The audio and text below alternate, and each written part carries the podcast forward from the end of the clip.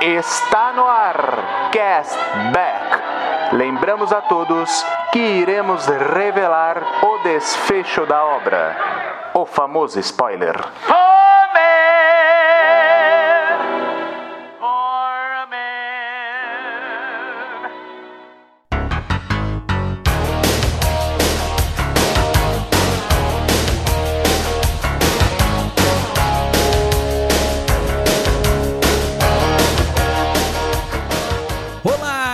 Cashbackers, sejam muito bem-vindos a mais um Cashback Hype. Eu sou Eduardo Schneider e hoje vamos falar de Top Gun Maverick, esse filmaço aí, continuação do clássico aí de 86. E obviamente eu não estou aqui sozinho, né, galera? Estou aqui com meu amigo Rodrigo Poli.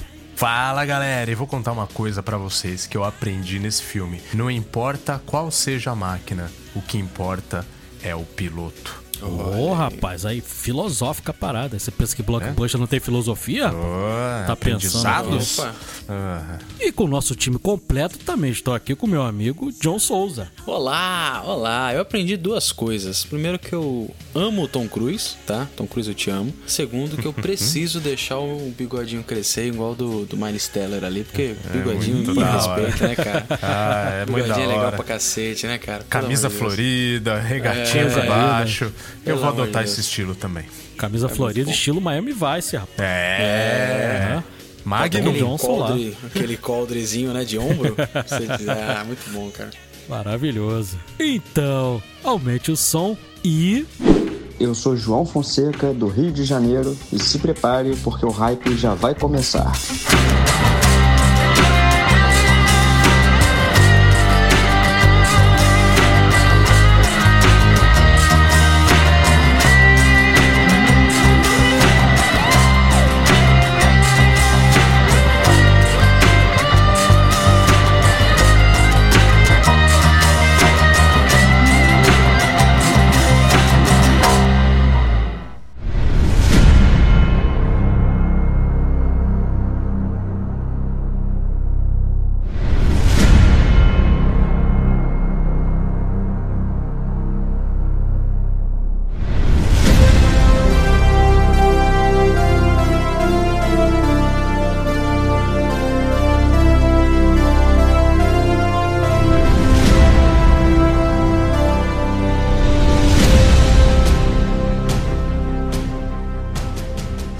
Só lembrando das nossas redes sociais, que a gente faz sempre no nosso início, nós agora somos todas as redes sociais como Cashback P, esse pezinho aí de podcast, tanto lá no TikTok, quanto no Instagram, quanto no Twitter, é tudo igualzinho para facilitar a vida de vocês. E lembrando também que lá no final a gente sempre dá aquela nota, né? Aí vocês vão saber se o filme vai receber o selo Great Scott ou se vai receber o selo Beef Tanner. Então fique até o final lá pra saber qual o selinho desse filme, né? Eu imagino mais ou menos qual que vai ser, né? Porque todo mundo aqui adorou o filme, mas vamos fazer aquele suspense esperar lá até o final.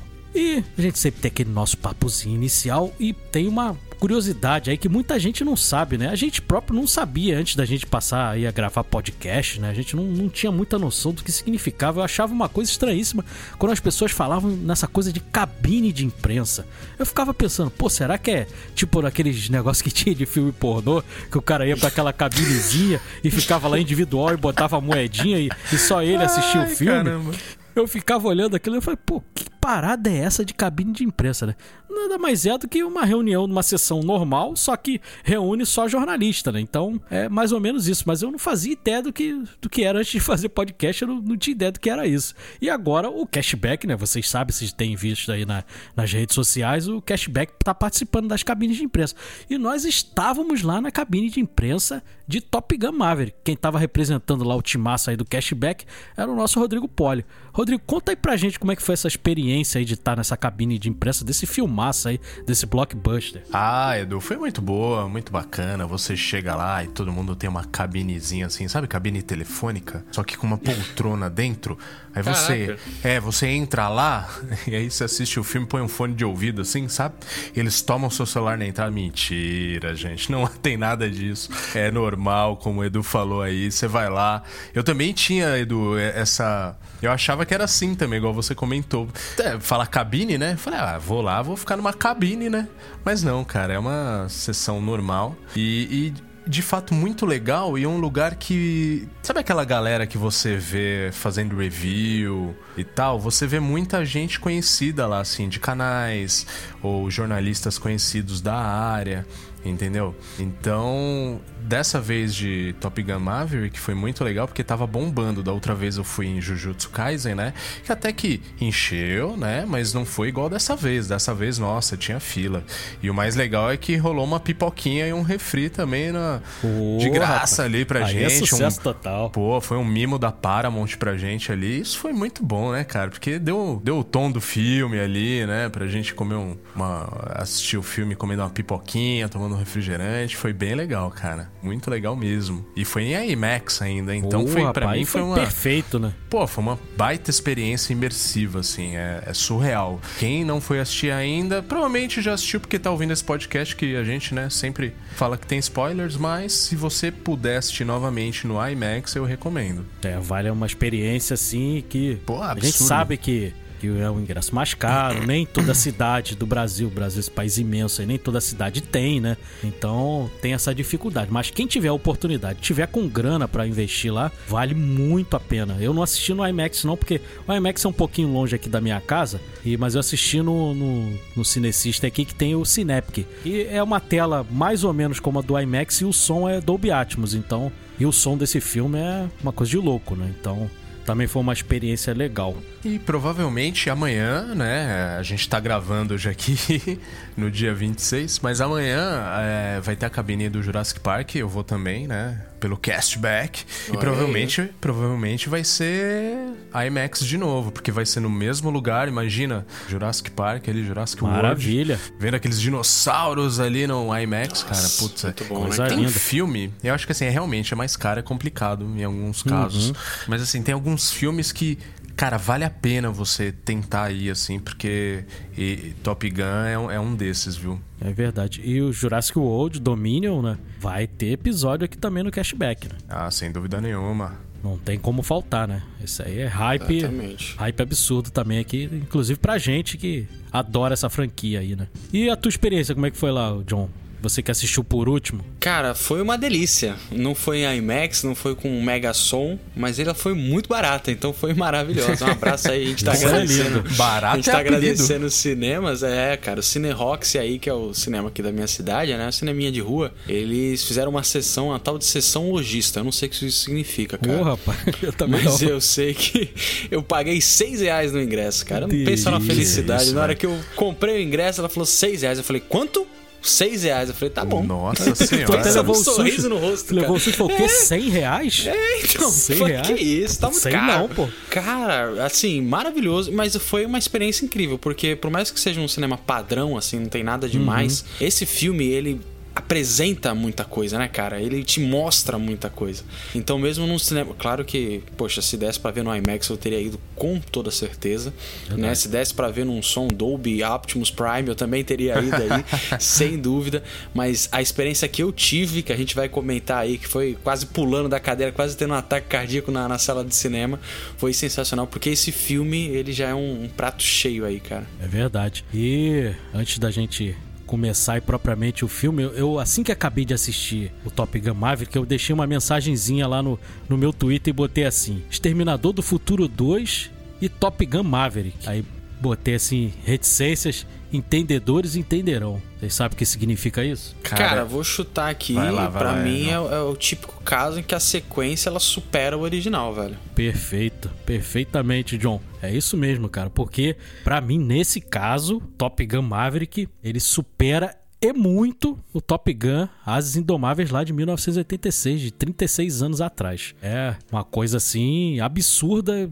o que conseguiram fazer, porque normalmente as sequências são totalmente caça-níqueis, a gente estava comentando em off. Eu tava esperando também ano passado muito a sequência lá do Príncipe em Nova York, foi um lixo. foi uma coisa assim horrível. Eu, Eu fiquei envergonhado, entendeu? Com o que fizeram, com trataram o Ed Murphy daquela forma ali, cara. Filme fraquíssimo. Saiu aí pela pelo Prime Video, não gostei nada e eu tava com esse receio do que iam fazer no, no Top Gun Maverick, mas o receio passou assim muito rápido, cara. E poucos minutos de filme eu falei, não, esse filme aí vai vai ser o que. Vai ser até mais do que. Claro, eu não sabia que o filme ia ser melhor porque a gente tava acabando de começar a assistir, né? Pô, mas o filme acabou superando o anterior, apesar de que é difícil, né? Porque é um filme muito amado aí pelas pessoas, né? O Top Gun As Indomáveis é, é um clássico aí dos anos 80. Mas se você for rever com olhos, né, um pouco críticos, você vê que é uma história mais simplesinha. Né? É um filme legal, as músicas são legais, tal, o Tom Cruise tá ao máximo e as cenas de ação são muito boas, mas é um filme,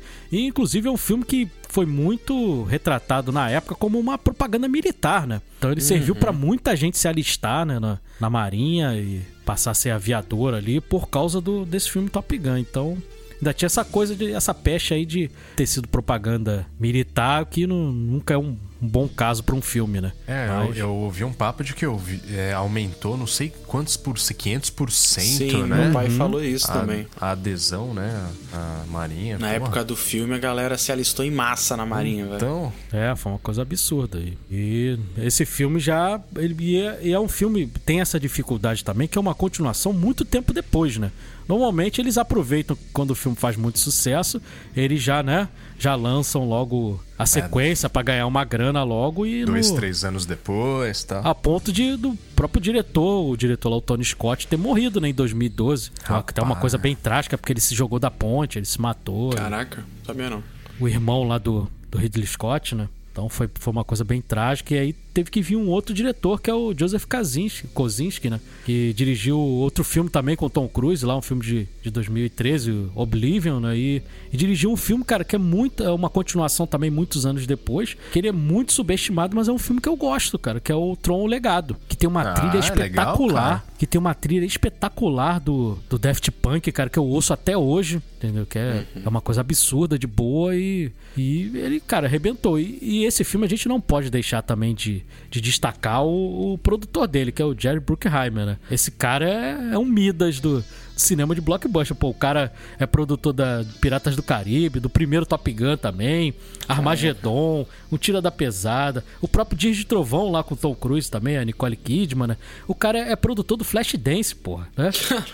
Ele é porra. produtor ele é produtor do pai espiritual do Velozes e Furiosos, que é aquele filme 60 segundos do Nicolas Cage. Cara. Nossa. Nossa, né? Angelina Jolie. Isso. Então, pô, o cara é. Domingo Maior. É isso aí. Muitas vezes. Eu vi esse filme no cinema até. Angelina Jolie era novinha ali naquele filme, né? De cabelo meio dreadzinho, assim, né? Isso. Então, é o Jay Bruckheimer, o sucesso desse filme também se deve muito a ele, porque ele é um baita de um produtor, né? Então, e investiram muita grana nesse filme. Eu fiquei sabendo, cara, que tinha 800 horas de filmagem, cara. Sabe? Nossa. Tem noção? O filme que tem, tem o quê? 2 horas e 10, mais ou menos, né? É, 2 horas e 17.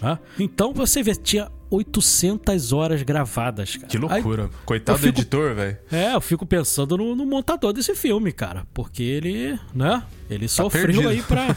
Esse cara merece aí, né? Um, uma menção honrosa aí, o, Ed Hamilton, que ele é o, ele é o editor também do, do Missão Impossível também, do Kingsman. Então é um cara que também tem experiência em filmes de, de grandes franquias também. E, cara, a edição desse filme, mais pra frente a gente vai falar essa coisa de Oscar e tudo mais. Cara, a edição desse filme é outra coisa também espetacular. E que merece ser destacada aí, né? Além do som é. e outras coisas que a gente vai falar. É interessante que você estava comentando ali no começo, Edu, falando sobre a expectativa e tal, que você estava com medo de ser um, um. Meu Deus, esqueci o nome do filme da Ed Murphy. Um... Príncipe Nova York? Príncipe Nova um York. Príncipe Nova York 2 e tal. E esse filme ele dá um salto gigantesco, cara. Eu acho que parte dessa experiência maravilhosa, eu não sei se com vocês foi assim também, acho que com o Edu foi, foi da gente não ter tanto uma expectativa, né? Uma expectativa muito grande e tal. E eu mesmo não consumi nada de material promocional desse filme. Eu não assisti um trailer inteiro, eu não assisti um teaser, eu não vi um pôster direito desse filme. Então eu fui assim, com o coração aberto, sabe? Falei, poxa, eu tava com a expectativa alta, porque vocês assistiram antes de mim, comentaram, cara, vai com a expectativa alta, porque esse filme é sensacional e tal. E realmente ele superou minhas expectativas. E ele, ele. Eu me lembrei muito, cara, lá em 2015, quando eu fechei Mad Max, que eu fui esperando nada e eu tomei uma bomba de, de ação. Que esse filme ele é um filme de ação do começo ao fim, cara. É. Ele tem ali um. O começo do filme tem aquele showcase clássico, né? Tocando tocando Highway, Highway to the Danger Zone, tal, bem classicão dos anos 80 tal, que é quase uma propaganda de, de, de avião ali, né? John? Parece que no final ele vai te vender um avião. Oi. E, Vai e vender um antes, Hollywood. e antes tem então, e antes tem um letreiro Entendedores entenderão essa. E antes tem um letreiro que é no estilo assim, cara, que lembra muito Star Wars, né? Porque é o, Total, mesmo, é o é. mesmo letreiro do, do primeiro filme, cara. E tocando Uhum. lá Top Gun Anthem, né? Aquela entradinha, né? Aí, cara, eu já comecei a ficar arrepiado ali, cara. Eu falei, meu Nossa, Deus do céu, é eu não muito acredito, nostálgica. eu não acredito que eles vão começar exatamente igual o primeiro filme, cara. É só as mesmas palavras, né? Uhum. Explicando o que que é academia e tal. E aí depois, como você falou, entra com Danger Zone. Porra, você fica, caraca, é o início do primeiro filme, cara. Já me ganhou ali. E, pô, é muito interessante, até comentei aqui em casa, cara, que eu- uma, uma curiosidade que, pô, o cara que quer acabar com o programa é Ed Harris, né? Ele é o. O codinome dele é Hammer, né? Ele é, já é almirante e tal. E, cara, aí eu comentei, cara, é muito engraçado a ironia do destino, porque ele tinha interpretado um outro personagem, um filme de 1983, que é um filme que eu adoro, que é Os Eleitos, que representa lá a primeira equipe de astronautas da NASA. E agora o cara tava querendo acabar com o uso humano do- dos aviões, né? Então, curioso isso, né? O cara já interpretou um astronauta, né? E agora ele queria que tudo fosse pilotado por drone. Eu achei muito, muito legal ali. Fez essa pequena participação ali, o Ed Harris. Uhum. E eu fiquei com medo, de, porque eles no começo do filme eles levantam essa. Tem uma cena espetacular, né? No começo do filme, que já mostra muito da personalidade do, do Pete, né? Do Maverick, é aquela coisa dele tá sempre querendo mais, mais se arriscar, não pensar muito. Mas eles levantam uma bola que é essa questão do ah, você tá velho demais, ah, agora é tudo drone e tal. Eu falei, putz, cara, se esse filme ficar se apegando a essa discussão se deve ser máquina, se deve ser piloto, vai ser um saco. E ele não quer saber, cara. Ele larga essa discussão. Ele só levanta essa bola, mas ele deixa essa discussão pra trás e ele vai pra ação, tá ligado? Tipo, ah, não vamos ficar questionando toda hora, ah, tem que ser drone, tem que ser ser humano. É drone. Não, deixa pra outro, sabe? Deixa pra Black Mirror resolver essas coisas. Aqui a gente vai falar de ação, vai falar de manobra, cena legal de avião. Nossa, cara, as cenas. Caraca, velho, que cenas são aquelas, velho? Que cenas são aquelas, velho? Eu, eu, eu tava reparando uns detalhes, cara, nesse filme, porque eu, eu sentei, consegui. Minha sala tava meio vazia, eu consegui sentar bem no meio.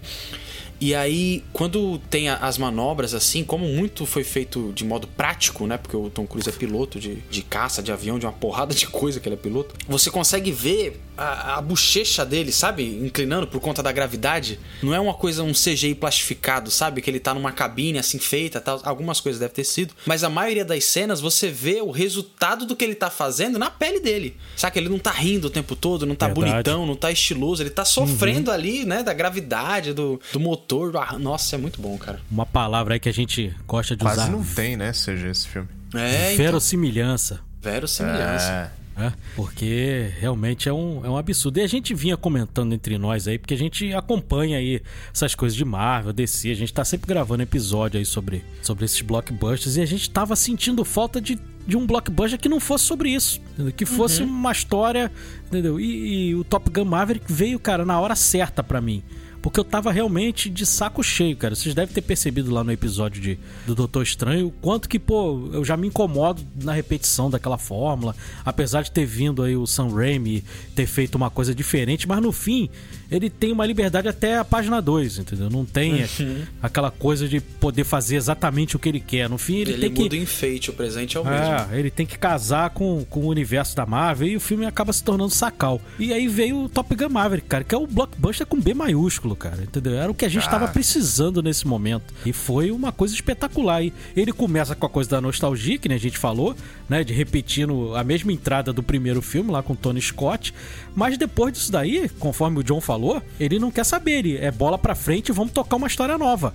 Ele não fica se prendendo só à nostalgia. É isso que me, me conquistou também. Porque se ficar só no, no fanservice e tal, que nem é nos filmes da Marvel e tal, ficar só, né, entregando, mostrando os personagens antigos, voltando todo mundo, só. Entendeu? Não, não teria a mesma graça que foi, cara. Foi uma história original e um roteiro muito bom do, do Peter Craig, cara. Então, entendeu? Foi o que fez lá o The Batman. O cara é muito bom roteirista e, e quando você tem um roteiro bom, tem uma boa direção, os atores interpretando né, o filme de uma forma muito boa. O Tom Cruise tá fantástico nesse filme. E o pessoal da nova geração, cara, se entrosou perfeitamente com ele. Não ficou, né, aquela coisa over ali. Eles casaram Uhum. muito bem, as duas equipes ali, o pessoal mais velho com a equipe mais nova. Foi perfeito. Vocês também concordam com isso? Ah, totalmente, cara, totalmente. Eu acho que o Tom Cruise ele meio que dispensa comentários, né? Porque parece que todo filme que ele faz, ele vai muito bem, né? Até o filme quando é ruim, ele vai bem.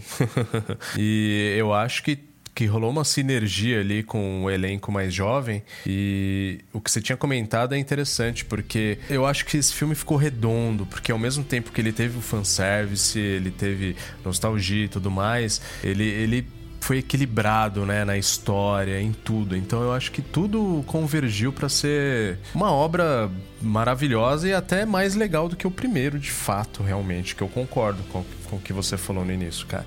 Eu também achei bem melhor esse e tem uma história, né? Tem uma história mais interessante, né? Um aprofundamento numa história interessante, entendeu? É, ele, ele poderia cair naquela coisa que foi o Star Wars O Despertar da Força, né? O episódio 7. Que ele é basicamente uma cópia do episódio 4, só que um pouco mais atualizado em questão de efeitos e tal. E não, ele tem algumas referências dentro do próprio roteiro, algumas coisas que se repetem, mas ele cria ali a sua própria história, a sua própria linha, o seu próprio amadurecimento. Isso é muito bom, cara. É, ele anda com as próprias Verdade. pernas, né? Exatamente, exatamente. Sim, Não dá é. pra falar, ah, copiou a mesma coisa do primeiro e atua... Não, ele tem a sua, sua própria direção ali. É, então, você tem até uns flashbacks ali, né? Mostrando algumas cenas dele do Gus, assim e tal. Mas tá tudo bem, cara. Tá, tá tudo equilibrado ali, entendeu? Então você segue junto com o cara. Você fica. Você vai pela ótica do Maverick, mas você vai equilibrado. Isso é bem legal, cara. É o Guzzi lá que trabalhou lá no plantão médico, né? No IR. Vocês lembram dele nessa série? Puta, É, não lembro George dele na Clooney. série, não. Só do George Né? Clooney, eu lembro. É, então, ele também fez muito sucesso lá e, e, obviamente ele não teria como voltar porque o personagem dele morre no primeiro filme, né? Mas ele tá, tá presente ali no filme e a gente tava comentando também em off, eu e John, sobre o Miles Teller, né? Ele tá muito bem nesse filme, cara. Ele que, pô, deu um show lá no Whiplash, aí depois fez, obviamente fez lá o Quarteto Fantástico, que é horrível tal, mas ele já tinha mostrado talento lá no Whiplash e, e ele tá muito bem lá como filho do Goose, né? Como Rooster, né? Pô, ele tá, tá legal. E, e o pessoal, o elenco de apoio ali também, é, a própria menina lá, a Mônica Bárbaro, fazendo a Phoenix também, ela tá muito bem, o contraponto ali, morado ali, do, um monte de aquela macharada toda ali, ela, né, fica chamando eles pra, pra razão ali, é muito legal também o, o entrosamento dela com o resto do pessoal. E tem, o- inclusive. Tem o Bob, o projetinho de Tom Holland. É, o Bob lá, o É, pode Baby on Board, né? Baby on Board. E ele, e o Rodrigo, ele é filho, cara, do Bill Pullman, Ô, louco. lá do É o mesmo? presidente lá do Independence Day. Uhum. Lewis Pullman faz o, o Bob, né? Então, ele também tá muito, muito engraçado também. O personagem dele também é muito bom. É, então, muito bom. Esse elenco de apoio tá muito bem. E eles não puderam trazer a Kelly McGillis, né? A Kelly, a Kelly McGillis, que era o par romântico dele lá no, no, no primeiro filme, né? É, ela foi meio que cortada desse filme porque ela envelheceu. Ela já era mais velha, bem mais velha que o Tom Cruise no, no primeiro filme, né? E ela é uma senhora, então ela é uma senhora de 60 e poucos anos, entendeu? E aí fala, pô, não tem como trazer uma senhora de 60 e poucos anos pra fazer um par romântico de novo com Tom Cruise, porque pô, o Tom Cruise ainda tá né, com essa aparência jovial dele e tudo mais, não, não vai casar e tudo mais. Impressionante, Né? Ele parece que tem 30 e poucos anos, né? Competindo com a molecada na praia lá, É, cara. sem camisa. Lá, É, tem tá- tem tá uma bem. cena, né? Igual lá no primeiro filme, que tem a cena do É, vôlei, dessa do- vez tem o futebol Sim, sim, americano Futebol ali, né? americano ali. O Tom Cruise mandando bem sem camisa ali. E aí trouxeram a Jennifer Connelly, né? Pra, pra fazer o par romântico com ele, né? Ela que é um pouco mais jovem e tal. E ela que também, se você for pegar pela nostalgia lá, ela pô, fez o Labirinto lá também, lá, né, com o David Bowie. Então tem essa nostalgia dos anos 80 também com ela, que ela fazia muito filme ali no- nos anos 80, então também tem essa nostalgia. Eu vou ser sincero pra vocês que se eu for apontar a única coisinha assim que talvez eu, eu tire algum ponto lá no final quando a gente for dar a nota, foi no arco da personagem da Jennifer Connelly. entendeu? Talvez ficou faltando um pouquinho ali, mas nada também que comprometesse o roteiro do filme, entendeu? É mais coisa minha mesmo. É, agora o restante, cara, o restante ele tá, tá assim, impecável o filme. E, e é engraçado essa coisa do fanservice, né? Que, por exemplo, quando ele- eles estão lá no bar e tudo mais, e aí o, o Rooster senta no, no piano para tocar, a gente já sabia qual era a música que ele ia tocar, né? Você tinha certeza que ele ia tocar Great Balls of Fire lá do, do Jerry Lee Lewis, né? Não tinha como, né? Que foi a música que tocou lá no primeiro filme, lá o Goose tocando, né? Com, com o filho sentado no colo e a, a Meg Ryan, que, era o, a esposa dele no filme também. E, e, aquela cena icônica ali, eles vão e repetem essa cena no, no filme. Foi bem legal. É, talvez ali tenha sido a primeira cena, assim, que a gente sente bastante, assim, né? Que mostra até um flashback dele com o Goose ali no, no dia. E aí acho que foi a primeira cena que eu senti ali um. Puxa vida, cara. Que saudade disso, né, cara? Desse filme. Ali deu uma embargada, cara. né? Deu uma embargada, é, total, cara. Foi o primeiro momento que eu fiquei assim emocionado vendo é... o filme. Minto, o primeiro momento foi logo, foi logo quando mostrou o letreiro, foi tudo igual ao, ao, primeiro filme, eu já dei uma, uma lacrimejada ali. Aí quando chegou nessa cena, a voz, se eu tivesse que falar ali, tivesse fazendo podcast ao vivo, vocês perceberiam a minha voz embargada ali, porque eu fiquei bem emocionado ali naquela hora. É, é interessante, né? Porque eu não tenho tanta essa nostalgia, porque eu assisti o, o primeiro Top Gun já um pouquinho mais velho. E eu acho a morte do Goose no primeiro, ela é muito mal feita, assim, nas consequências, tá ligado? Porque ele. Ela parece que serve só para impulsionar o, o, o, personagem do Tom Cruise, tá ligado? Porque a mulher fala, ai, ele se inspirava tanto em você. Tipo. Sabe, ela não tem. Parece que ela nem chora no, no primeiro filme e tal. Só que aqui o roteiro ele consegue tratar bem esse negócio, saca? Você realmente sente essa coisa, igual eu falei, não tenho tanta nostalgia, mas eu senti essa, essa pegada, principalmente por conta do Tom Cruise que tá arrebentando na, na atuação, a gente tava comentando em off, tá mandando muito bem na atuação, e você vê nele o pesar dele ter perdido o amigo, ele tá vendo o filho ali do amigo, né? Que é quase que um afilhado para ele nesse filme. É até uma parada bacana, porque no, no exército americano você tem muito disso, né? Quando um parceiro seu morre, ou alguma dupla sua morre ali, o seu filho fica quase que parte da sua família, tem uma certa responsabilidade. É uma parada de tradição deles lá que eu já li em algum lugar. E, e você sente isso nele, né? Porque você vê ele cantando ali e tal, no, no piano, e aí dá aquela nostalgia, eles voltam lá no, no, primeiro filme e tal. É bem bacana. Mas no primeiro filme eu achei muito fraca essa morte, cara. É bem, bem sessão da tarde, assim. Eles relevam total. Posso te falar, é só John? pro protagonista dar um impulso. Diga. Eu, eu nem sei direito o que aconteceu o que aconteceu, porque. E fica realmente meio avulso, assim, porque. Tá, beleza, ele ejetou e aí foi o quê? Foi o lance de ter ejetado. Ele bate com a cabeça na cabine, cara. É, a cabine ah, fica, tá. o vidro Entendi. da cabine, né? É, ele bate com a cabeça no vidro. E aí acaba, acaba morrendo é, ali. Então, você vê, não, não, não transmitiu tanto ali que puta, às vezes a gente fica é. até em dúvida, assim, entendendo o que rolou de fato ali. Não, e essa responsabilidade você vê claramente nesse filme, né? A coisa dele não querer deixar que o menino entre na academia, né? Então ele, ele segura o menino, se eu não me engano, são quatro anos, né? Que ele, ele segura para ele não conseguir entrar na, na academia. E aí o Rusto ele odeia o, o Maverick por isso, né? Então ele. E eu me lembrei muito, eu já até comentei essa história com vocês, que aí ele chega a comentar, eu falo, pô, é melhor ele ele fica me odiando do que odiar a mãe, né? Ele chega uhum. a comentar isso. E eu me lembrei muito, cara. Na hora, assim, eu me lembrei. Eu falei, eu vou comentar isso no episódio com, com meus amigos. Que eu falei, pô, isso aí me lembrou muito o pai do Spielberg, cara. Porque o pai do Spielberg, ele, quando ele se separou da mãe, na verdade, quem provocou a separação foi a mãe do Spielberg, porque ela se apaixonou pelo melhor amigo do pai dele e aí eles acabaram se separando. Ela acabou ficando com, com esse melhor amigo do pai. E aí o pai, pro, pro, pro Spielberg continuar, porque ele tinha uma relação muito boa com a mãe, muito próxima, para ele continuar tendo essa relação, ele assumiu a culpa pelo divórcio. Então ele passou a vida inteira odiando o pai, porque o pai causou a separação e fez a mãe sofrer. Mas na verdade, quem causou aquilo foi a mãe. Então ele, o pai, depois, que é, é interessante porque o, no final da vida, o pai do Spielberg e a mãe, eles voltaram a ficar juntos. Então eles voltaram a ser um casal Caramba, e aí e aí ele comenta antes de morrer, tem um documentário do Spielberg, ele comenta, pô, é, quando a gente ama, a gente faz qualquer coisa pela pessoa. Então, eu preferia que ele me odiasse, mas que continuasse amando a mãe dele, porque a mãe dele era muito importante naquele momento da vida dele. Era mais importante do que o amor que ele tinha por mim. Então você vê que é uma coisa muito bonita. E, e o personagem do Tom Cruise também tem isso. Ele, ele segura a onda, né, de do menino odiá-lo, mesmo ele sem, ter culpa, porque quem pediu pra, pra não deixar ele entrar na academia foi a mãe, né? A personagem lá da Meg Ryan. Pra ele não entrar na academia, né? E, e aí ele fica com aquela dor toda pra ele ali, segurando aquele sofrimento, né? É bem, bem difícil ali, aquela, aquela cena ali, muito bem feita. É, e esse, esse roteirinho vale lembrar aqui também, né? Que essa, essa formulinha aí que é usada lembra também a gente de um certo garanhão italiano, né?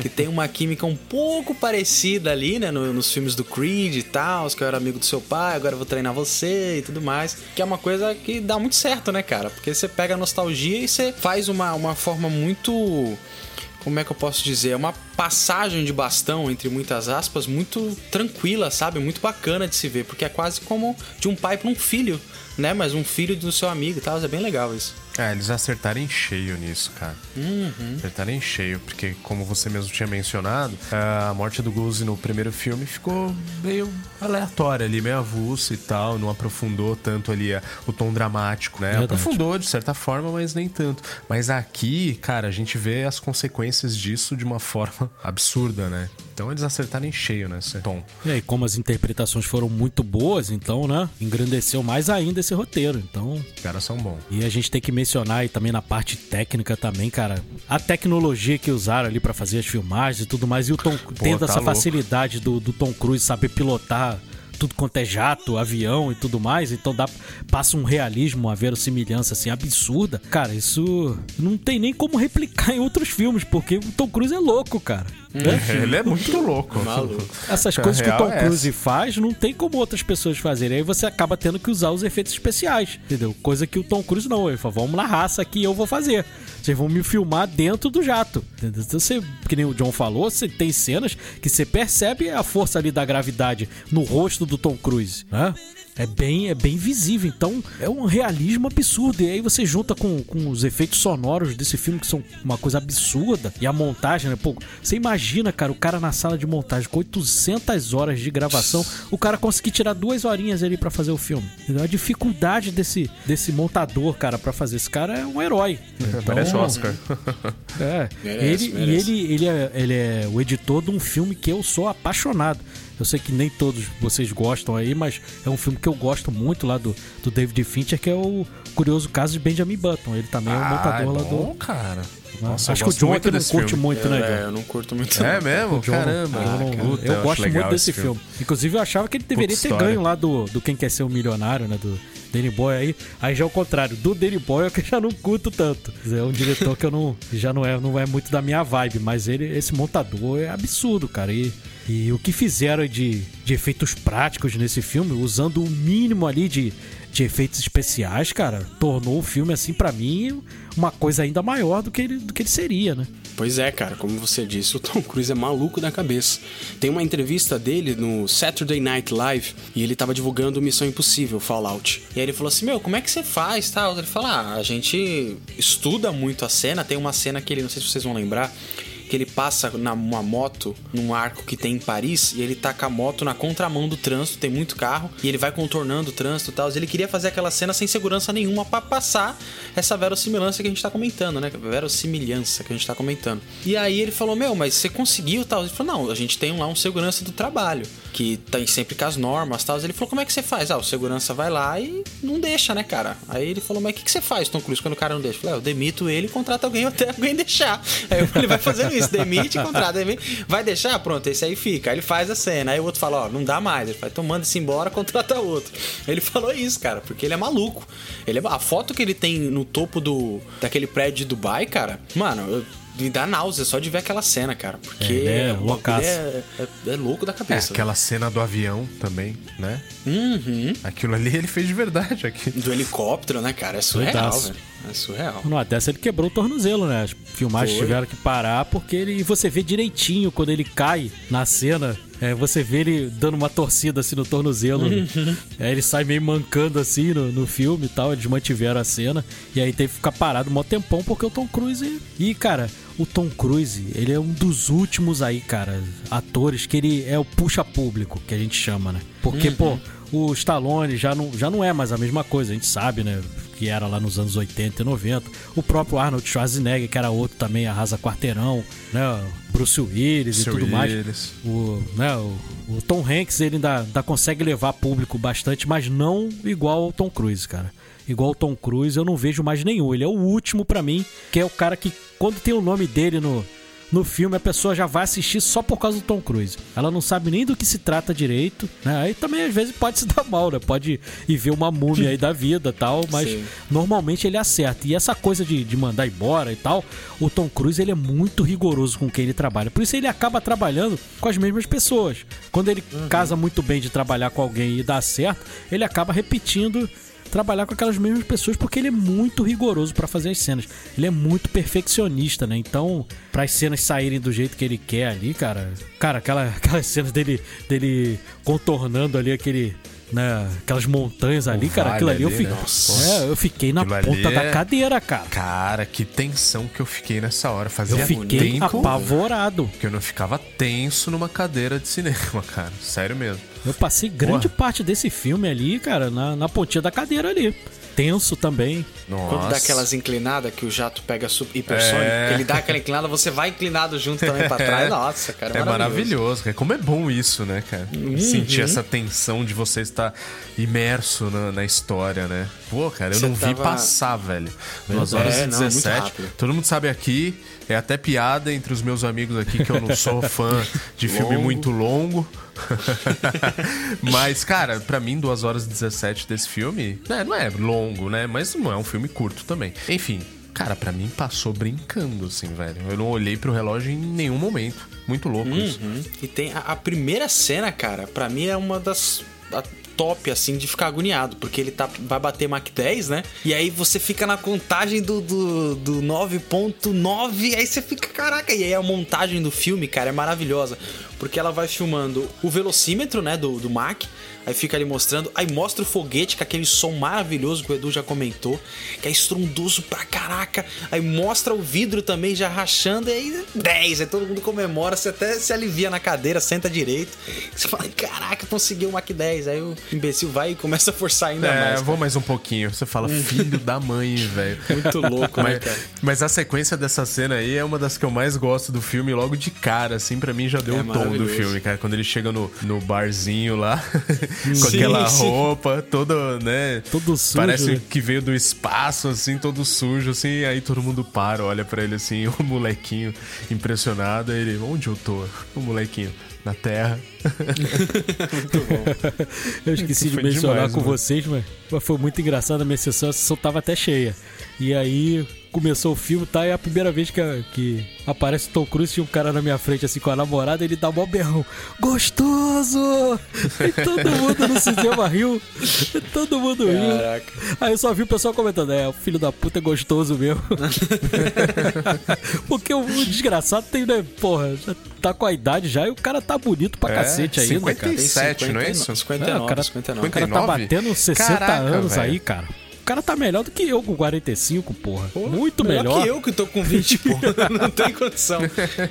20 e pouco nas costas aí, o cara já tá Ele melhor. tá muito bem, cara. No... E, pô, ele é muito atlético, cara. Ele corre, ele faz, ele é muito ágil. Pô, é uma coisa absurda a preparação física dele, cara. Pra esse filme aí é. Né, o cara tem que malhar, tem, Uhum. que, tem que trabalhar muito pra estar tá em forma ali pra fazer esse filme, cara. E, e é muito legal. E as cenas lá com, com a Jennifer Connelly também são bem legais. Eu, eu senti uma química ali legal também entre os dois Ah, sim. né? Uhum. Ficou bem legal e. E a coisa da filha ali também é muito engraçado, né? Aquela cena que ele vai dormir na. Que aí a menina acaba chegando de surpresa, que aí ia dormir na casa da, Sim, da sim. amiga e chega, não, pô, você não, ela não pode, eu tenho que dar o exemplo, tal, não pode, não sei o que. Aí ele vai e pula o, o- do quarto dela, sai pela janela e quando cai, a menina tá parada na porta. Putz, foi uma hora que também todo mundo riu, né? Foi muito engraçada ali essa cena também. O- é bacana, falando, trazendo um pouco mais pra aquele elenco de apoio. Todo mundo ali, por mais que alguns personagens tenham poucas cenas, você acaba simpatizando com cada um, né, cara? Acho que cada um tem, um- é, além dos codinomes, cada um é muito específico, sabe? Na sua personalidade, no seu jeito e tal. Então torna tudo muito bacana de você torcer pra cada um e tal. Eu falei, cara, se alguém morrer aqui, eu vou ficar muito triste. Ah, eu É verdade. Porque essa galera disso, tava velho. na luta. É, Teve uma hora então, que eu achei que ia morrer, cara. Eu Aquela também, hora que cara. que a menina Sim. sofre um acidente com o menino, eu achei que os dois iam morrer, cara. Um pássaro, né, cara? Porque Filho eu da só mãe, vi- porque eu você só vi- agoniado. Acho que era É. o Payback também, que desmaiou, né? Um, Ah, o um coiote, momento. o coiote. Coiote, foi o coiote. Eu falei, puta, não acredito, velho. Eu achei que ali É. ele ia também. E eles nos Morrer. induziram, Rodrigo. Eu só vi um teaser desse filme e no teaser aparecia um caixão. Que na É. Sério? verdade Eu não era vi nada, eu não vi é, nada. que na Olha verdade aí. era o caixão do Val Kilmer, do Iceman. Iceman, é. Ah, Entendeu? Então, é quando, quando aconteceu aquele acidente com os meninos ali, eu falei, ferrou, eles morreram. Vai matar um. É a hora que eles vão, vão fazer igual na história do Gus. Eles vão. Aí eu falei, pô, não quero isso, cara. Eu não quero É, que, não que repita isso, me- cara. o mesmo É. roteiro. E não, cara, eles, né? Eles modificaram ali, eles só no- nos ludibriaram, cara. Porque Uhum. foi totalmente diferente. E, cara, eu- é disso que eu tava sentindo falta também, vou dizer pra vocês. Porque, cara, beleza, eu curto a coisa do cinismo, personagem cinza e tudo mais, mas eu tava querendo ver também, cara, o filme blockbuster, estilo anos 80 mesmo, cara, que, pô, tudo dá certo. Entendeu? Eu, que- eu queria sentar ali pra ver o Top Gun Maverick. Eu não queria que nada desse errado, cara. Eu queria que tudo saísse perfeito. Vai ter a dificuldade, vai ter aquela reviravolta, aí vai, agora vai dar problema, não vai dar, aí acaba ultrapassando o problema e tal. Eu queria dessa forma, cara. Então, pra mim, foi muito bom ter acontecido dessa forma que aconteceu. Ah, de vez em quando. A gente merece, né, cara? Eu, eu quero um conforto, eu queria um É, conforto, cara. A gente merece. Depois Entendeu? de tanta tensão, a gente. É. Né? Não, e outra, cara, o vilão, você não sabe quem é o vilão, o nome É do mesmo. vilão. Os caras não mostram rosto, etnia, sabe? Não tem bandeira, não vai mostrar a motivação do vilão. Ferre-se, ele só é o vilão. Ele é mau. Você sabe que ele é mau. O, o, o- o F-22 lá dele é todo preto, todo escuro, entendeu? A roupa dos caras é toda escura e é isso. Ele é mau. É o melhor estilo Star Wars.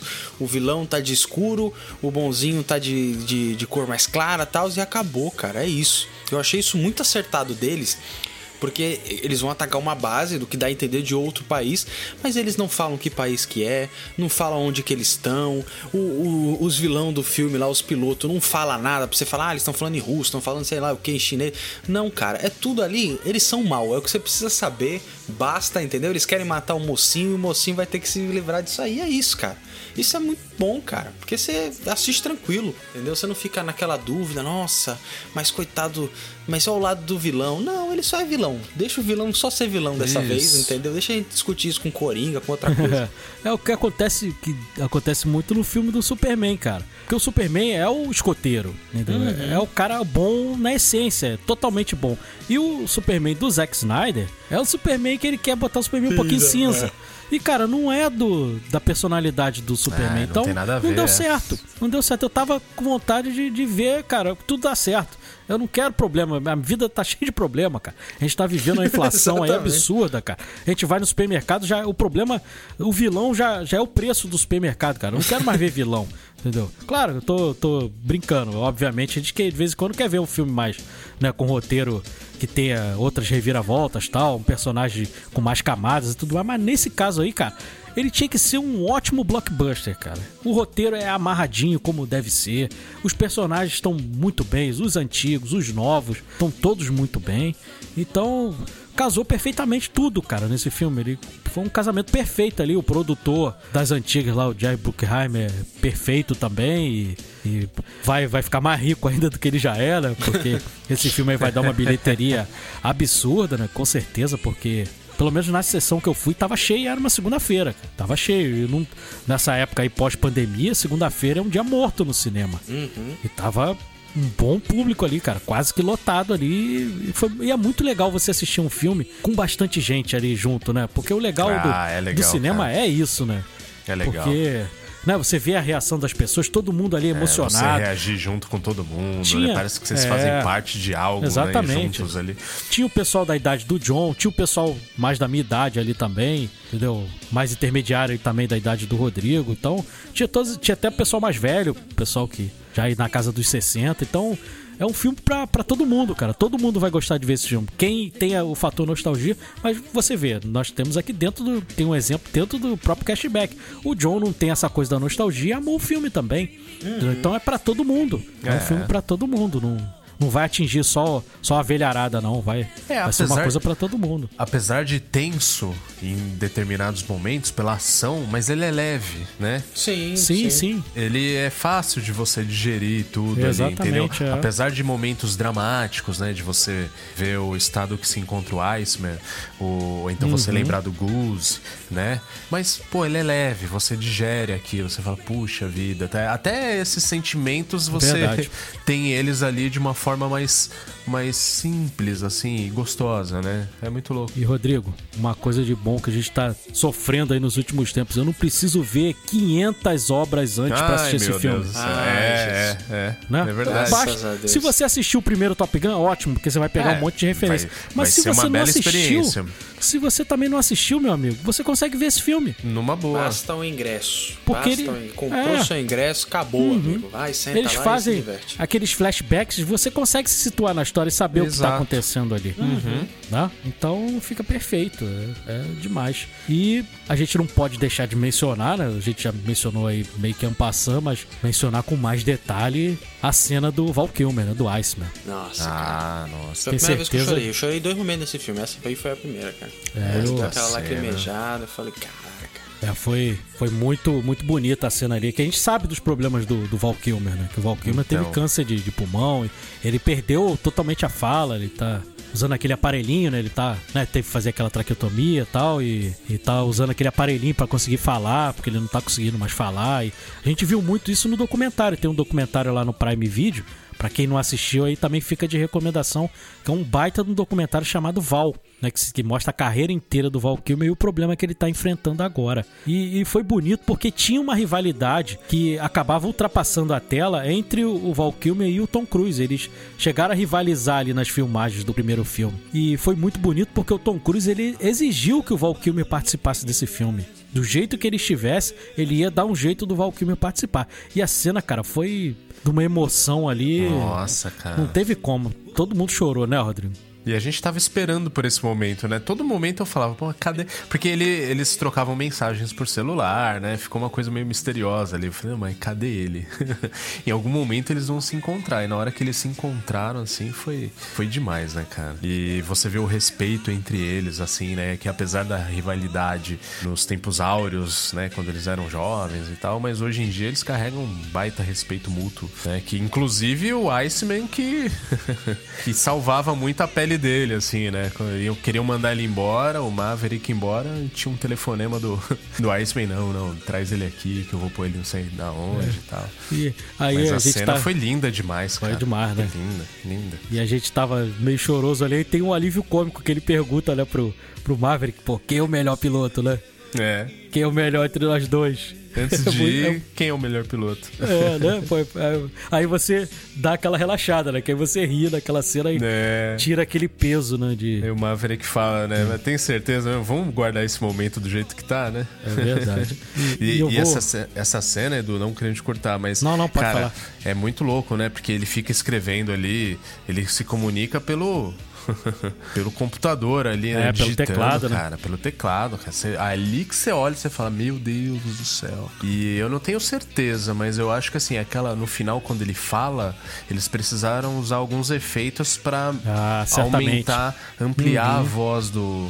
É verdade. Do, do Val Kilmer, né? Porque nem daquele jeito ele consegue falar. É, não real, tá né? mais. Ele, É, então. ele tá muito mal, cara. Ele já tá, tá muito doente. Não, é uma cena carregada tanto na vida. É louco isso, né, cara? Como é que pode? Tanto na vida real como no, no Uhum. É filme verdade. mesmo. Impressionante, impressionante. Ba- Deu certo tocou você ali, também, né, né? John? Apesar de você não demais. ter. A nostalgia também te tocou, sim, né, John? Sim, nossa, demais, cara, demais. Porque ali ele.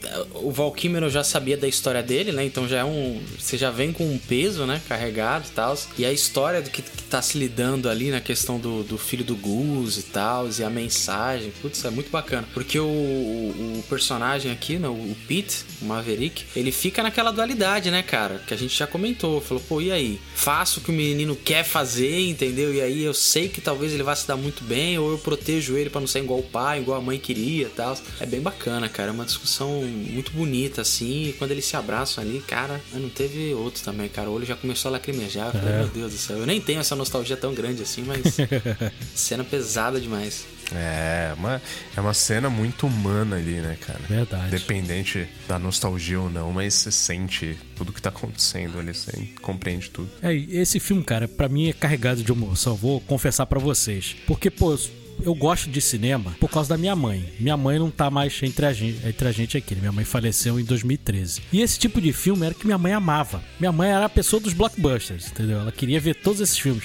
O próprio Jurassic Park aí, o Jurassic World que vai sair aí, que a gente vai na cabine, é, eu assisti junto com a minha mãe numa pré-estreia do Jornal o Globo e, e ela tava sempre comigo assistindo os filmes. Eu fazia questão, cara, porque, pô, ali na minha adolescência e tal, eu fazia questão, eu, obviamente eu queria sair com os amigos, ver o filme com os amigos e tal, mas eu fazia questão de ver o filme duas vezes.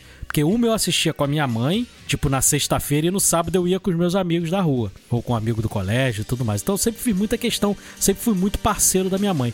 E eu respeito a religião de cada um e tudo mais, eu sou um bandista, né? E, cara, eu vou ser sincero pra vocês, assim que começou o filme, eu senti a minha mãe ali do meu lado, cara. Ass- tipo, assistindo o filme comigo, sabe? Então eu assisti o filme emocionado o tempo inteiro, justamente por sentir a presença dela ali comigo. Entendeu? Então foi uma Caraca, coisa velho. que me tocou assim Bacana. demais, entendeu? Foi muito emocionante. Então eu me emocionei muito em muitos momentos do filme, até por sentir a presença dela ali comigo, minha companheira de, de assistir um monte de, de filme comigo e tal. E se eu sou cinéfilo aí, se eu tô fazendo podcast com vocês, eu devo muito à minha mãe. Então foi tem essa emoção aí também, foi carregado de emoção também por causa da- desse fato aí também. Tá vendo, cara? E tem gente que Legal, fala que o cinema cara. vai acabar, né, cara? Como é que acaba, velho? Olha as experiências únicas que o cinema proporciona, né, velho? Se acabar, é acabou, maravilhoso, acabou pra mim também, porque É, eu não consigo é viver sem cinema. Consigo viver sem cinema. E agora a gente tem que falar, né? Antes da gente partir pras notas, a gente tem que falar da, da sequência final, né? Que é a gente tirar o Nossa, fôlego, cara. mano. Ah, Que demais. é, amor de quando, Deus. que é quando a missão vai ser feita, né? Que meu Deus do céu, cara. Pô, que nem você falou, Joe, quase infartou, cara. Porra. Nossa, eu- cara, eu senti o coração palpitando ali, mano, sem maldade, cara. Eu nem a posso, cena cara. Que, eles, que eles vão vindo no G10 assim, vai subindo, subindo, subindo. Meu Deus do céu, cara. Caraca, aí vai apagando, aí você vê que um vai começar a desmaiar e tal, que é por causa da pressão, né? Eles explicam que é como se fosse um elefante em cima da sua cara tal. Eu fico agoniado, cara. E caraca, eles estão subindo, subindo. Aí quando eles conseguem subir, você tem os mísseis lá que eles chamam de SAM, né? Que aí começa, falei, meu Deus do céu, cara. E aí quando parece que as coisas acabaram, aí toma mais bomba, e toma mais. Caraca, é, é- assim, é maravilhoso, cara. É ação, você falou, é um blockbuster com B maiúsculo. É ação atrás de ação, velho. Não dá tempo pra respirar nesse filme. Nessa cena final, então. Eu tenho certeza que vocês ficaram com medo de alguém morrer ali. Pô, total, o tempo inteiro. Nossa, eu tava agoniado. Toda hora eu achava que podia acontecer alguma coisa. Eles mexeram muito bem com a nossa emoção, né? Mexeram Porque demais. a, gente não, a gente não tinha certeza do que ia acontecer, cara. Eu fiquei o tempo inteiro achando que ou o Rooster ia morrer ou o Maverick ia morrer, cara. Entendeu? Porque, cara, e, e as reviravoltas, né? Aí, pô, aí caramba, aí agora, agora tem que fugir, aí, porra, aí o, o avião do menino dá problema e tal, aí, porra, aí ele volta pra ajudar o menino, aí, porra, eles caem lá no, no meio da neve lá e tem que pegar o outro avião, um avião velho. Não, o legal. Deixa eu só matar o pernilongo aqui, ó. Ah, filha da mãe. Opa, rapaz. Então. Não tem momento Leslie Nielsen, mas tem momento Pernilongo, pô. Pô, vem me picar agora. Entendeu? Tava voando aqui, não tá mais. Enfim. Então, e nesse momento é legal porque os dois, os dois passando ali de fininho ali, fingindo que eles eram, né, da galera ali e tal, dos, dos, dos vilões ali. E eles entram no, no avião e é tipo, cara. E aí de novo você retorna com o Maverick e o Goose ali, né? Porque eles eram uma dupla, né? Então ele Isso, assumiu o lugar do bem. pai. Isso é maravilhoso, cara. Tem uma parada também nessa questão de, de matar personagem, eu não sei vocês, mas eu sempre fico pensando na questão também, assim, de contrato e tudo mais. E aí, quando tava nessa questão se o Tom Cruise ia morrer ou se o Miles Teller ia morrer, eu falei, cara, a franquia é do Tom Cruise, tá ligado? Ele vai matar esse garoto pro personagem dele continuar vivo. A gente sabe que o Tom Cruise ama uma sequência, entendeu? Então vai que ele quer fazer uma trilogia de Top Gun aí. Eu falei, caraca, será que ele vai matar o garoto só pra dar um amadurecimento ou deixar mais perturbado ainda o, pers- o personagem do Maverick e tal? Ou será que ele mata o Maverick e aí passa o bastão pro personagem do Miles Teller e tal? E eu sempre fico pensando nessa coisa, cara. E esse filme ele ficou brincando com isso, né? Que um vai morrer, aí um não vai morrer, aí um vai morrer. Aí você Aí um acha que o Tom Cruise vai morrer. É, então, aí um salva o outro, aí parece que o Tom Cruise vai morrer executado lá pelo helicóptero, aí ele não morre, aí ele cai, aí não sabe se explodiu o, o avião do jato dele. Você fala, caraca, velho, que agonia do caramba. Aí você pensa que vai morrer os dois depois depois você fala, putz, vai morrer os dois agora, não é possível. Aí vem lá o, o Hangman, né? E salva os dois. Fala, nossa, cara, que agonia do caramba. É, o Hangman também é um bom contraponto ali também, né? Eu É. gostei do, do personagem Sim, dele. sim. É, ele é Interpretado estilo- aí pelo Glenn Powell. Estilo Iceman, né? Uhum. No primeiro filme, né? É, é mais ou menos naquele estilão ali pra fazer o contraponto ao personagem do Tom Cruise. é. né? Se acha bom, não sei. E é bom mesmo, né? Mas ele se acha Sim, bom. Né? Ele. É, porque o Iceman, ele é praticamente tão bom quanto o Maverick, só que ele era mais responsável, né? O, Sim. o- seguia o mais Tom as Cruise- regras, né? Tom Cruise era mais arrojado, né? Mais tanto, que ele, loucão, é. tanto que 36 anos depois ele é capitão, né? Já era Então. almirante. É surreal e aquilo, né, ele, ele cara? ainda era capitão porque ele continuava querendo ficar nativo. Ele não queria ficar ali nos bastidores que nem um almirante, né? Ele queria continuar na, nativa. A ambição dele não era crescer, ter uma patente mais alta, né? O lance dele era fazer o que ele amava. Sim, sim. E a gente não mencionou, eu também gosto do personagem lá que é o, é o chefão ali, o, que é interpretado pelo John Hamm, né? Eu também gosto do, do personagem dele que faz o almirante lá, o codinome dele é Ciclone, né? Eu gosto também do. Devia ser Madman. Ó, pegou essa? É, né? Bom. Eu gosto do ator também. Ele é. É, eu gosto Ele tá também. bem no Acho filme, que ele ele foi tá muito muito, bem bem, no no papel. O outro que fica com ele é muito bacana também, né, cara? O Ai. Charles Parnell. É que eu esqueci o codinome Esqueci dele. o codinome dele, é. É, é Braddock, alguma parada assim, cara. Algum nome forte, assim. E aí ele, ele também faz um contraponto legal. Ele tem até uma química interessante com o Tom Cruise, né? Que ele fala, pô, você tem que aprender questão de timing aí e tal, né? É, aí não, quando ele faz a é pergunta, eu devo mesmo. arriscar minha carreira, ele fala, não, o Maverick, ele é uma pergunta retórica, fica quieto e tal. é bem bacana. Essa cena, inclusive, é muito boa, cara, porque o, o, o Pete Mitchell, né? O Maverick tá o tempo todo cobrando os moleques pra fazer uma coisa que nem ele sabe se ele consegue. E aí ele vai lá e prova que ele consegue fazer a missão final, cara. E isso é muito bacana, porque você fala, cara, esse maluco tem talento. E aí acontece o que a gente, pelo menos eu já esperava que ia acontecer, que é óbvio que o Tom Cruise não ia ficar num cockpit ali orientando o pessoal por um, por um headphone, né, cara? Ele Não, ia fazer aquela missão tem que final estar na missão. sem é, sem dúvida nenhuma. Principalmente pra ser aquela cena maravilhosa lá que eles estão entrando na base inimiga, que eu achei Uhum. bastante parecido com uma pegada meio Star Wars, assim, né, cara? Do, É. do, do Luke Han Solo ali vestido de Stormtrooper e tal. É bem bacana, cara. E, putz, é uma química que eu, eu não sei se eu gostaria de ver mais filmes, mas se tivesse essa química do, do personagem do Miles Teller aí com o Tom Cruise, seria bem bacana, cara. Porque funcionou, assim, ficou bem legal. Eu temi pela morte do Tom Cruise justamente quando ele assumiu lá a missão e não, vou ser piloto dessa missão.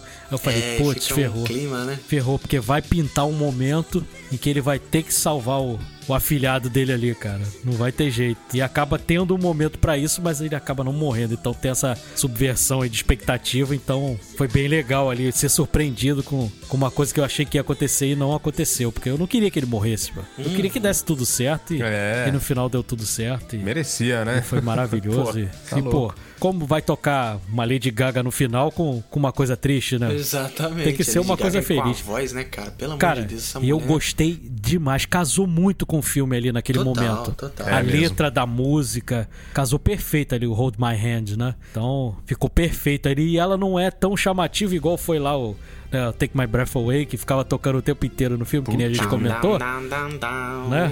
down, down.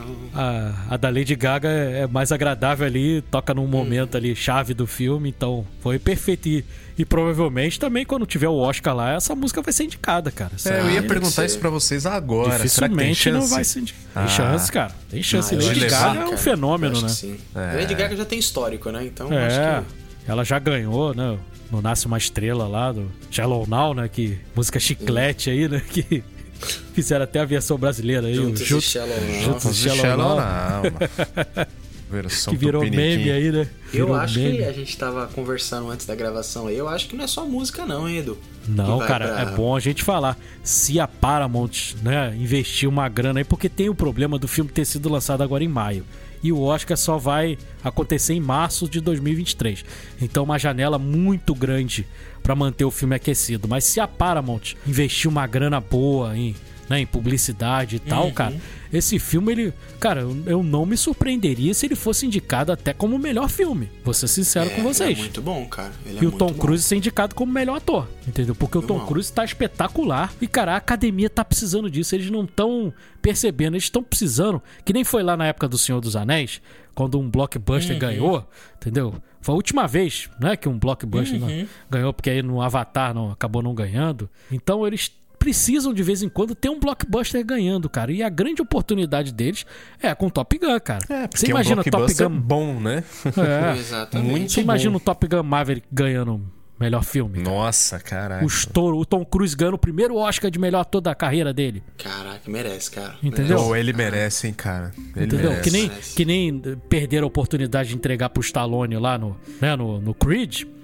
Que deram pro Mark Rylance lá de Ponte dos Espiões, que ninguém lembra mais, né?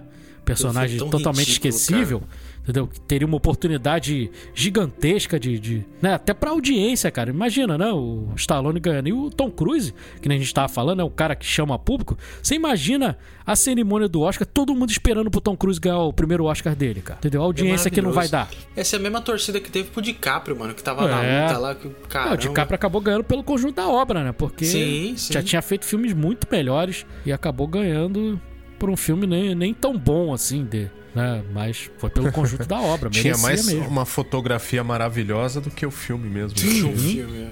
É, o Inharita, é que a gente já comentou até no episódio, é aquele cara que ele, ele é bom tecnicamente, mas ele esfrega na tua cara para dizer assim: olha só como eu sou bom. Né?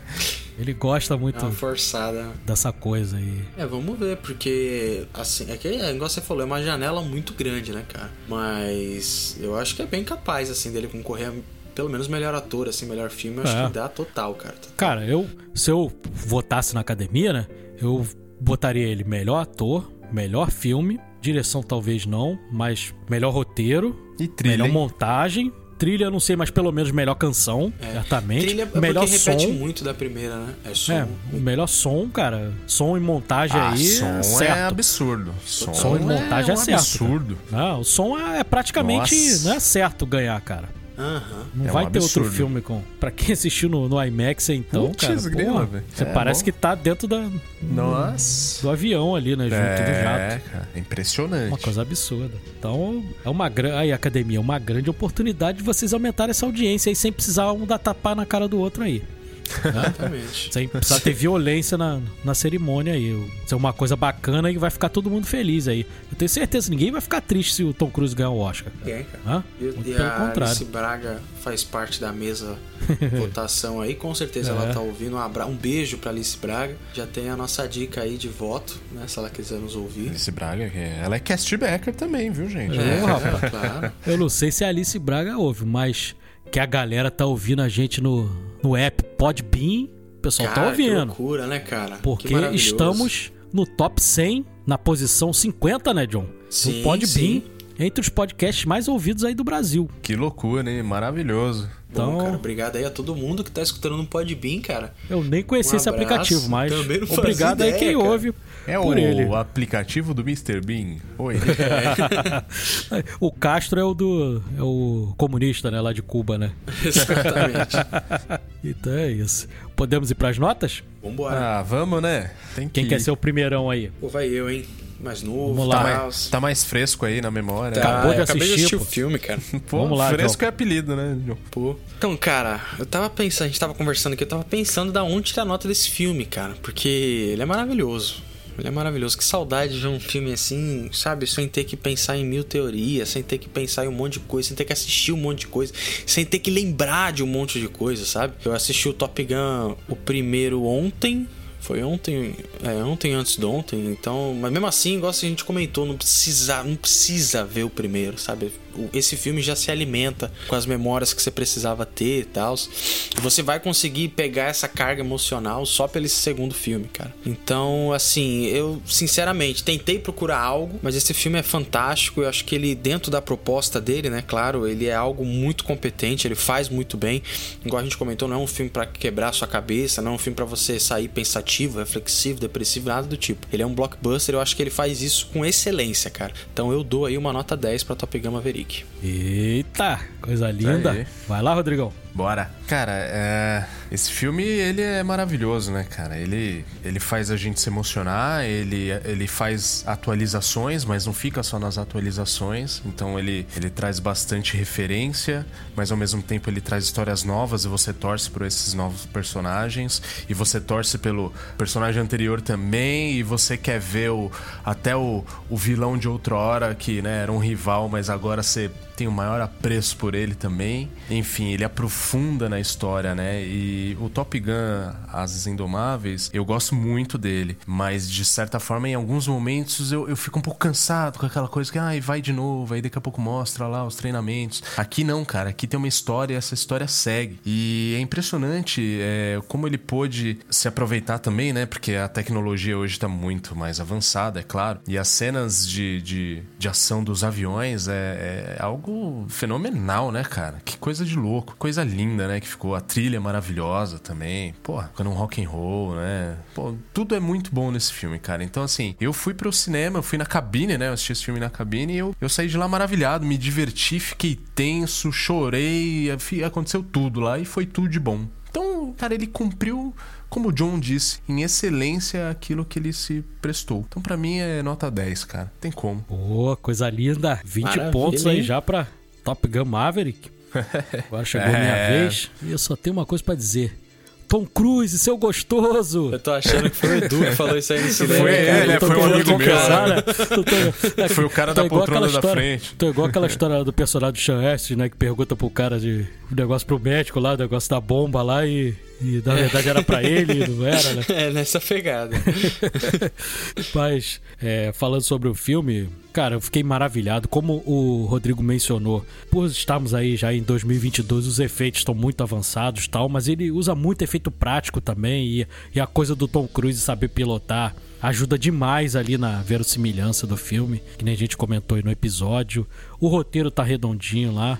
Peter Craig acertou de novo lá, acertou em The Batman, acertou de novo agora. O cara tá mandando bem pra caramba aí como roteirista. Marvel, fica de olho nesse cara aí, em vez de ficar botando aquele roteirista lá do Loki, chama esse cara aí pra fazer filme com vocês aí que vai dar mais certo. A montagem desse filme aí também é, é uma coisa absurda também, é de um, um nível assim inimaginável também, gostei demais. É, a única coisa que eu não gostei tanto foi do, da personagem da Jennifer Connelly em alguns momentos tal, mas também muito pouca coisa. É, eu nunca dei é, uma nota quebrada aqui no, no cashback, né? E como eu não posso dar 10,5 pro, pro Top Gun Maverick, eu vou dar 10, cara. Então, não que maravilha, fez suspense, é jogou o final do filme, é. fez suspense, queria, jogou pro Eu lado. queria dar 10,5. Mas como eu não posso dar 10,5 para dar, né, pela primeira vez dar uma nota quebradinha, então eu vou ter que cair meio ponto aí do, do, do Top Gun Maverick e vou ter que dar só 10, entendeu? Não maravilha. tem como, como dar menos que isso, porque eu até poderia dar um 9,5 aí no filme,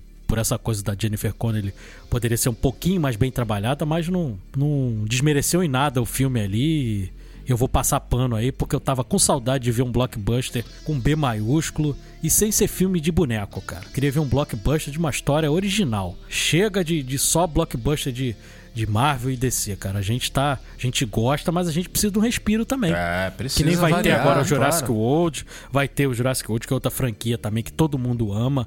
Né? Todo mundo gosta desde criança de filme de dinossauro e desenho de dinossauro. Né? Então vai ser uma coisa legal também pra gente ver, porque senão a gente fica só nessa, cara. Fica só, ah, vai ter o filme do Thor, aí vai ter a série da Miss Marvel, vai ter a série da She-Hulk, e é só isso, entendeu? É. A gente tem que, tem que ver outras coisas também. E o Tom Cruise veio aí, cara, pra arrasar, entendeu? É a maior estreia da Paramount, é, aqui no Brasil, é o maior número de salas para um filme da Paramount. A gente aí, como agora tá em parceria com a Paramount, então a gente fica sabendo dessas notícias aí de bastidores. Foi o maior número de salas no Brasil para um filme da Paramount aí. Então Olha, tem esse lindo, recorde cara. aí também para pro Top Gun Maverick. Então É bom que já quebra esse domínio aí que já tá uhum. ficando chato da Disney, né, cara? Porque é, é tudo Disney, é, Disney, Disney. É, verdade, a gente é ama a Disney né? também. A gente gosta do rato, mas, mas, a gente gosta de outras coisas também, né? Claro. É bacana. A gente bacana. quer ver outras coisas. Então, a gente gosta então, da montanha também, né?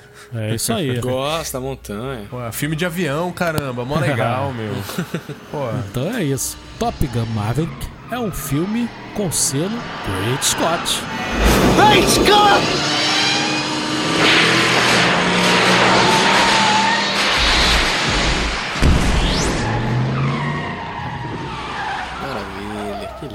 Inclusive, não sei se vocês viram, o Christopher Lloyd fez um Twitter essa semana. E aí o primeiro tweet dele foi Great Scott. É. Oh, que lindo, falei, não vi não. legal, é. Tá lá, muito bacana. Eu gosto muito dele também. Foi uma homenagem ao Cashback, uma singela homenagem. Sim, sim, sim. Cashback chegando de longe. marcar. É que ele é novo, não sabia esse negócio é, de marcar. Ele não, não sabe essa parada de marcar. Na próxima a gente ensina. Vou pois dar um, é. vou, vou mandar um WhatsApp pra ele agora, depois que terminar de gravar. Então, galera, só antes da gente se despedir, relembrando as nossas redes sociais, agora é tudo arroba cashbackp, esse pezinho de podcast, tanto pro TikTok quanto pro Instagram e também lá pro Twitter. Vocês podem nos achar aí facilmente. Fechamos, galera? Fechou. É isto. Então é isso, galera. Nos encontramos na próxima quinta-feira com um novo hype. Valeu! Falou! Valeu, galera!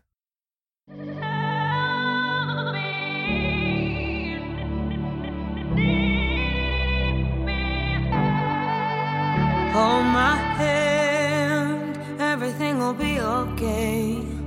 I heard from the heavens that clouds have been gray. Pull me close, wrap me in your aching arms. I see that you're hurting. Why'd you take so long to tell me you need me? I see that you're bleeding. You don't need to show me.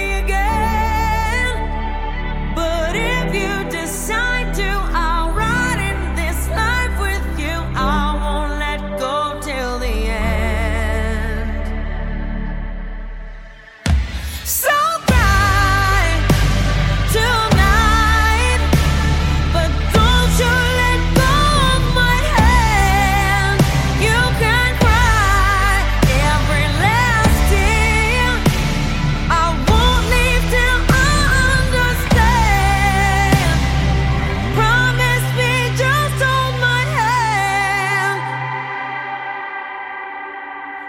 Raise your head, look into my wishful eyes. That fear that's inside you will lift, give it time. I can see everything you're blind to now. Your prayers will be answered. Let God whisper how to tell me you need me. I see that you're bleeding. You don't need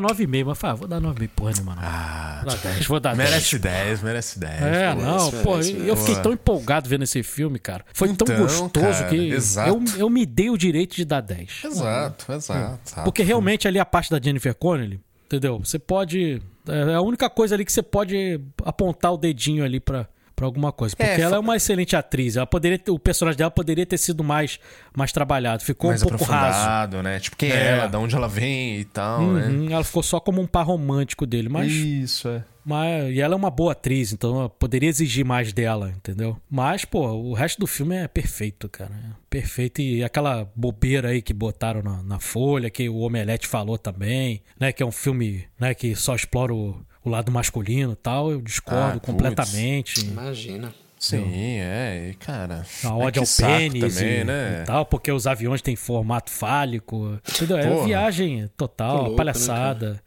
a Folha tem publicado muita bobagem também. Ah, tá Um louco. filmaço que dê muita bilheteria, cara. Eu tô torcendo pra aí bater 600, 700 milhões aí rápido. Que merece, cara. Tom Cruise merece. Ah, Eu- merece. Esse filme merece, cara. É ficou muito legal. E O é um filme é que muito teve. bom. Sofreu, né? Um, Sim, umas demorou pra questões aí, lançar. né? É. Teve aqueles adiamentos por causa Exato. da pandemia. E Porra. Vocês já viram o áudio do Tom Cruise durante a pandemia gravando Missão Impossível? foi que ele deu esporro no, no elenco? Foi? Foi. Falou, tem Eu gente lembro. morrendo É, e vocês não querem usar a merda da máscara. Eu- Gritando eu com todo mundo. Ele putaço. Muito bom, cara. Eles estavam gravando quase que no meio da pandemia. Eles estavam na Europa, se não me engano, cara. É, Gravando. porque, porra, o troço, né, tem que. Já ficou um tempo parado, então tem que, né, filmar rápido. Uhum. E, porra, os caras, porra, ainda sem máscara, daqui a pouco tá todo mundo contaminado e tem que parar tudo de novo, tá Uhum. certo, cara. Porra. É, tem hora Certo. que tem que ser assim mesmo. Senão... Vou falar pra vocês, eu só não entro pra cientologia porque aquilo é uma picaretagem completa. Porque, É porque se eu não tenho fosse- dinheiro pra isso também, né, cara? porque de Eu resto, acho que eles não me aceitam. reta, Eu só os não caras entro não aceitam. de resto, eu tô com o Tom Cruise em tudo, cara. Porra. O cara é foda. Não, é um ele showman. é muito bom. Ele merece mesmo um Oscar, hein, cara? Porra. Porra, Total, merece, cara. Você tava falando desse negócio do, do, do ator que atrai pra assistir filme e tal. Eu acho que o único que veio na minha cabeça aqui, ainda é bem mais ou menos assim, é o The Rock, cara. É, o The Rock dos novos é, é o que. Mas, cara, não é do nível do Tom Cruise, né? Não, não é, não é. É, não chega a essa loucura, né? O que é Tom Cruise foi o último que desde- restou, cara. Foi, foi. Ele é foda Tá, demais. Este episódio foi editado por Alenon Produções Audiovisuais.